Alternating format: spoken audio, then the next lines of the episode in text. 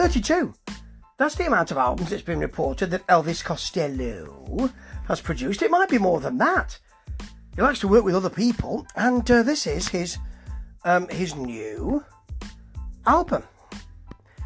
Now, the it's called The Boy Named If, and his last album, um, well, it was a kind of a kind of mishmash, really. It was it was a quintessential lockdown album, in my view. Hey Clockface was kind of all over the place. It was um, Clockface all over the place. It was a it was a, a bag of mystery. It was a lot of influences. There was a lot of things together, and I enjoyed it.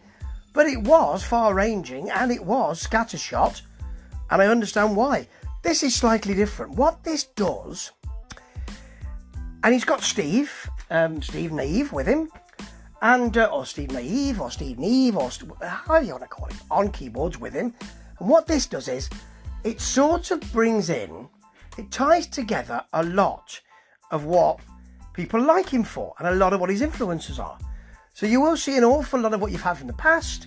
You'll see a lot of what you've had from um, when he came back with the Imposters. You'll see a lot of mid-album stuff. There's it, there, there's there are echoes to uh, Mighty Like a Rose during the Beard years. And I remember critics who now look back and say, "What marvelous album that was!" At the time, were saying, "Oh, I don't really like this. It's going to it's a bit different, this, isn't it?" So, you know, there was lots of that, not in that tone of voice, but that kind of thing, you know. And there are echoes to when he came when he came back with a more raucous band. He didn't, he didn't go anywhere, he didn't come back, but when he returned to a more raucous sound. And there, are, there there's a bit of brutal youth in here as well, which I suppose is a mid to late period album.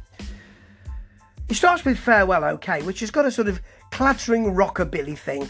It's sort of as if he, he's saying, This is simple, this is what you're going to get.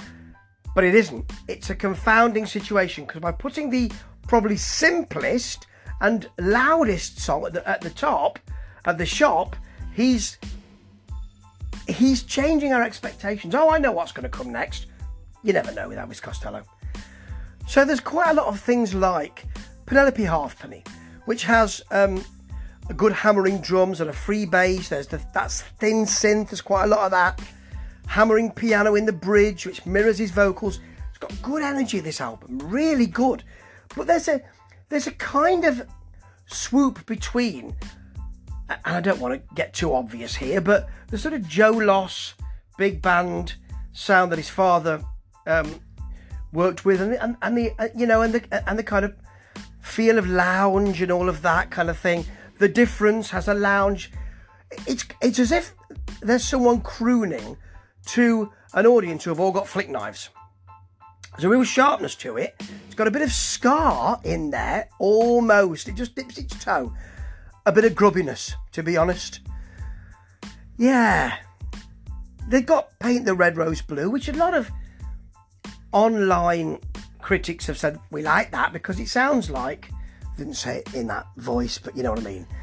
Because it sounds like simple, indie, basic beat, calm piano, lyrical vocal. It's a balm, really. And it's what I suppose some people want Elvis Costello for. I want Elvis Costello for everything. What is Elvis Costello? All.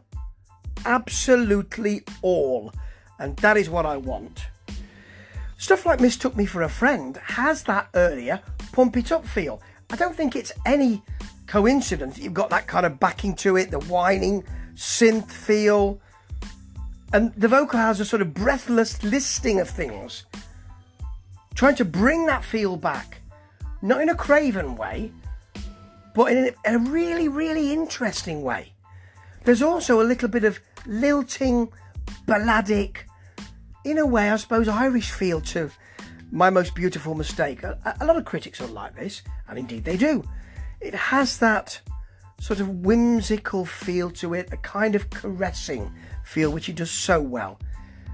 And part, another part of um, of Elvis Costello's work is the stuff around um, God's comic and all that kind of stuff, and um, the man you love to hate has an end of the pier feel with ska thin synths, and the vocal does open out in the middle, but it then turns to a real barroom feel. There's a kind of Pogues feel to this, and you know, there's a link to to the Pogues with, with Elvis Costello as well. I'm not trying to say this all links up. It's like saying one of you here is a murderer, and I'm going to link everything together to show. Not that I'm saying that Elvis Costello is some kind of murderer. He didn't murder music at all. He loves music, and he he plays with it beautifully. So some of this we've heard before. Trick out the truth is like God's comic. It's very like God's comic. The death of magic thinking is a rumba. Tumbling drums, lilting vocal, stabs of guitar, but it is a rumba. He can do this sort of stuff. And then we get big songs like, you know, What If I Can't Give You Anything But Love, electric piano, big power chords, a huge, reined in, corralled mess in the middle with the guitar all over the place. This has real structure and has real energy and has a real direction. And because it's got a direction, it says this is what we're going to do, it can go all over the place and come back to that one place, which is the band.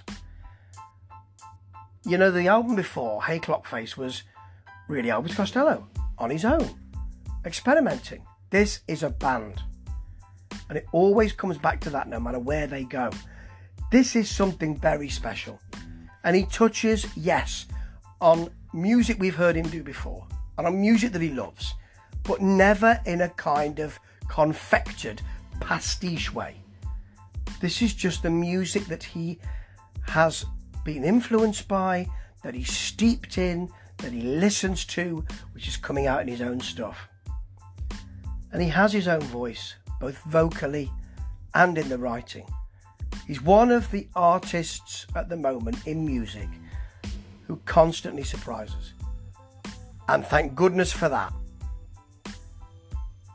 The boy named If sounds like it's got an awful lot of possibilities in it. And so has this album. Ta ta.